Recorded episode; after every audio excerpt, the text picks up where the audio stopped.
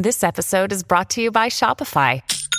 Forget the frustration of picking commerce platforms when you switch your business to Shopify, the global commerce platform that supercharges your selling wherever you sell. With Shopify, you'll harness the same intuitive features, trusted apps, and powerful analytics used by the world's leading brands. Sign up today for your $1 per month trial period at shopify.com slash tech, all lowercase. That's shopify.com slash tech. What are the forgotten tools of tradecraft? Which objects might unlock the hidden history of espionage? I'm Alice Loxton, and this is a history of the world in spy objects from Spyscape Studios.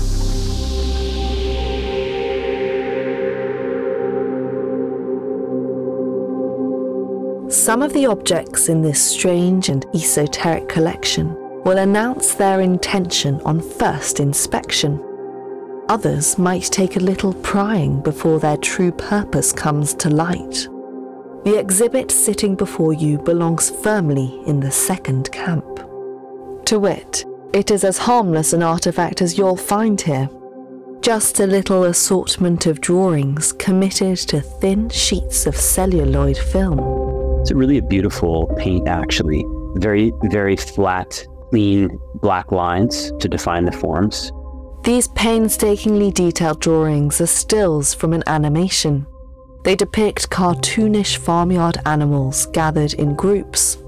This animation cel has a series of cows and horses in reds and browns. There's a donkey on the far right, which looks a little bit aggravated. This one has one, two, three, four, five, six pigs with their mouths open. Obviously, the leader pig seems to be in the center, and they're either singing or screaming. Perhaps you already know what film these cels are taken from, just from this description. It was more or less required watching for many who grew up in the West. I don't know if it was in junior high school or high school, but I do have a pretty vivid memory of watching the animation and understanding the story not from the perspective that I do today, which I think is much more, I don't know, with adult eyes. The animated film in question is none other than Animal Farm, adapted from the novel by George Orwell.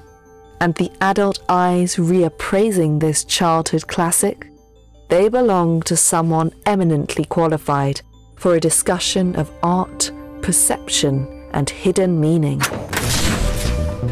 My name is Daniel Arsham. I am a visual artist. I live in New York City. The work that I make is really about investigating our perception and our interpretation and packaging of time. When Daniel was at art school, he studied animation of exactly this style, and so he sees the labor behind each image if we think about current day animation, if we think about companies like Pixar, which are doing complete digital animation where there's light and there's there's rendering, those are all calculated by computers. And obviously, when all of this was hand done, there's a limitation because every second included 24 frames. So if you multiply that times the amount of seconds that you'd have to do and the amount of individual animation cels that you'd have to hand draw, you're looking for ways to minimize the amount of time it would take to create an animation cel. So typically, you'd have this kind of layering effect where an artist would create a backdrop and there would be certain parts of the scene that would be moving, let's say the mouths of the animal speaking or the legs moving. And you'll notice when you're watching the animation that there's certain segments that don't move. So they're reusing previous animation cels in order to save the amount of time it would take to redraw all of this. But untold labour isn't the only thing lurking behind these seemingly innocuous film cels. And artistic expression isn't the only force that brought them to life. Unbeknownst to the animators who created the animated version of Animal Farm, that project was entirely funded by the CIA. Another day is here, and you're ready for it. What to wear? Check. Breakfast, lunch, and dinner? Check. Planning for what's next and how to save for it? That's where Bank of America can help. For your financial to dos, Bank of America has experts ready to help get you closer to your goals. Get started at one of our local financial centers or 24-7 in our mobile banking app. Find a location near you at bankofamerica.com slash talk to us. What would you like the power to do? Mobile banking requires downloading the app and is only available for select devices. Message and data rates may apply. Bank of America and a member FDIC. If you've listened to previous episodes of A History of the World in Spy Objects, you will already know that the Central Intelligence Agency's reach during the Cold War years extended well beyond conventional battlegrounds.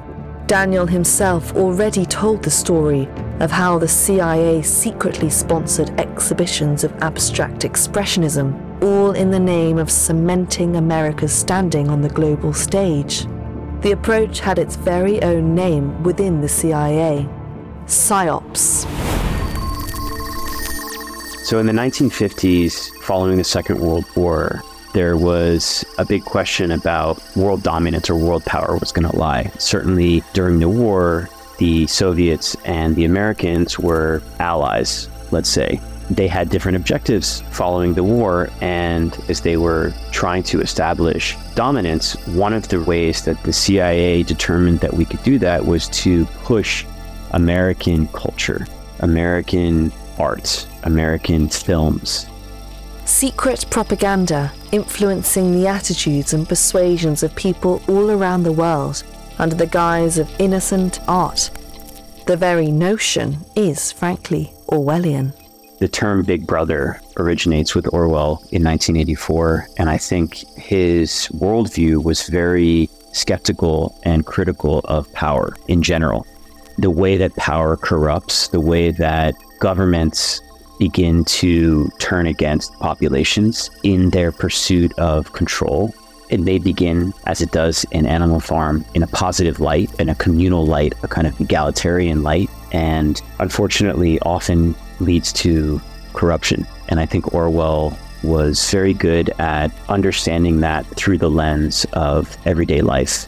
In the novel Animal Farm, George Orwell wrote the story of an oppressed and overworked community of animals who joined together to overthrow their human tormentors and create a new, egalitarian society. But soon enough, they succumb to the corrupting influence of power, and their idealistic dream curdles into a system even more oppressive than the last. The novel was partly inspired by Orwell's time fighting alongside a Trotskyist group in the Spanish Civil War, and came to be understood as a thinly veiled allegory for what Orwell saw taking place in Soviet Russia. And in this case, I think the PSYOPs within the CIA recognized that Animal Farm contained this storyline that was not entirely subtle, but subtle enough to be pushed towards the masses that told a story about the dangers of communism. And the CIA was tasked with trying to purchase that storyline and the rights to that book to produce into this animation. But the problem with that plan was that George Orwell, while critical of Stalinism, was also a vocal opponent of the capitalist foundations on which America had been built.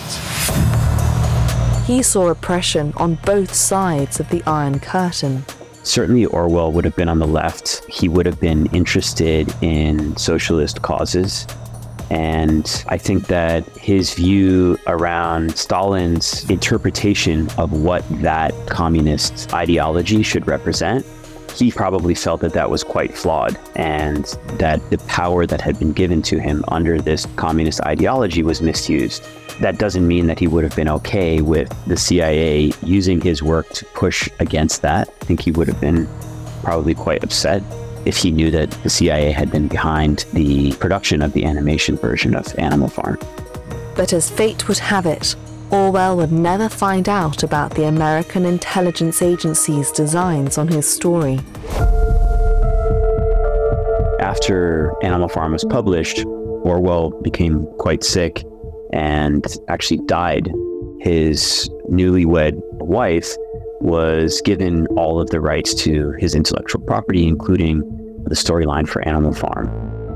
And so the decision on whether to allow an adaptation of the novel fell to Orwell's wife, Sonia, One of the funny stories around that is the widow of Orwell was interested in obviously the financial benefit of selling the rights to Animal Farm for this animation, but what she really wanted was a connection in Hollywood and specifically a date with Clark Gable. So Howard Hunt, who worked for the CIA and was in charge of, or very senior in their PSYOPs division, was a fledgling screenwriter and had spent some time in Hollywood. He was tasked with trying to arrange a date or at least a meeting between Clark Gable and Orwell's widow. Somehow he managed to do this, probably through, you know, a series of intermediaries, and the date was arranged and the rights to the film were given.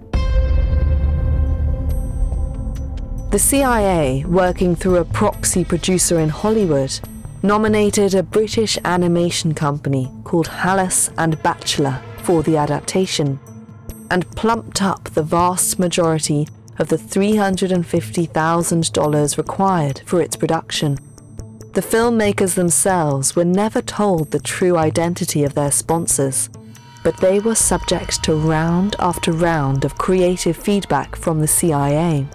The agency wanted Orwell's message to be blunter where his novel had been a nuanced critique of the abuse of power in both the East and West, the film needed to be unequivocal in its condemnation of communism. Even so, when the film was released, it was widely praised. No one cottoned on to the truth of its making. In the earliest viewings that I had of Animal Farm, the animation, I was unaware of any sort of government propaganda. It felt to me like an artist's interpretation of how power might corrupt. Certainly, I was a fan of 1984. That film as well had, you know, I think a big influence on how I thought about government generally. And in the case of Animal Farm, it wasn't until quite recently that I really understood how the CIA had gotten behind this animation and used it effectively for its own propaganda. Which was just as well for the CIA. Animal Farm found its way into movie theaters and school curriculums around the world, covertly disseminating the agency's message of American superiority. Its very success lay in the covert nature of the operation. I think the difference between the way that the CIA and, you know, the Russian, I guess at that time it would have been the FSB, they were much more overt, I think, about their use of propaganda. It wasn't hidden. The CIA was very secretive about its use because I think that they felt the knowledge that these things were, in fact, propaganda would have taken out their punch. And while George Orwell would certainly have been disappointed to see his allegory repackaged and put to use by the CIA, he probably wouldn't have been surprised. Orwell was, after all, deeply familiar with the interplay of art and politics. It's a minefield that all artists must navigate, sooner or later. Artists are interpreters of culture. Their job, in fact, is to digest and repackage everyday life through a new lens.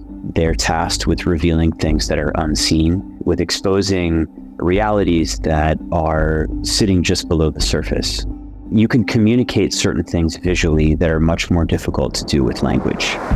And so the use of art as a political tool dates back to antiquity. Certainly, even if we think about the use of art as a way to project dominance, going back all the way to, you know, perhaps the ancient Egyptians, certainly through to the Renaissance and the use of art by the Medici family in Italy to project wealth, power, all of those things, I think, are how we as humans kind of interpret the world.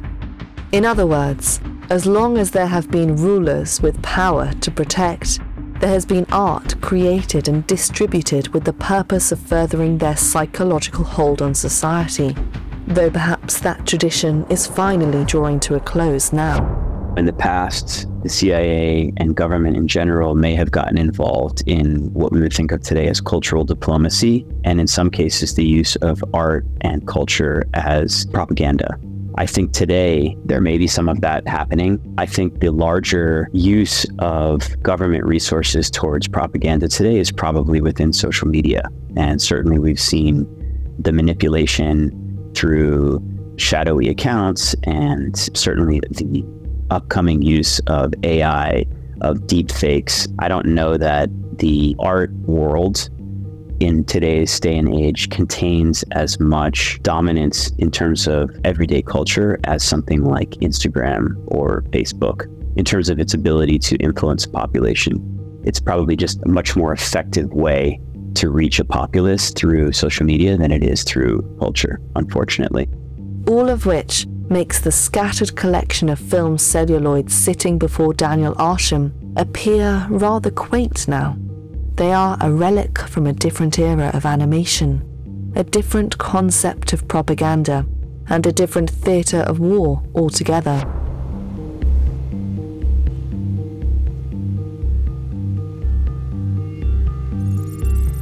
I'm Alice Loxton. More secrets await in the next episode of A History of the World in Spy Objects from Spyscape Studios. If you like this podcast, please give it a five star rating or leave a review. Ratings and reviews help other people discover the series and help us bring you more episodes like this one. Or why not forward the podcast to a friend? And thank you for listening.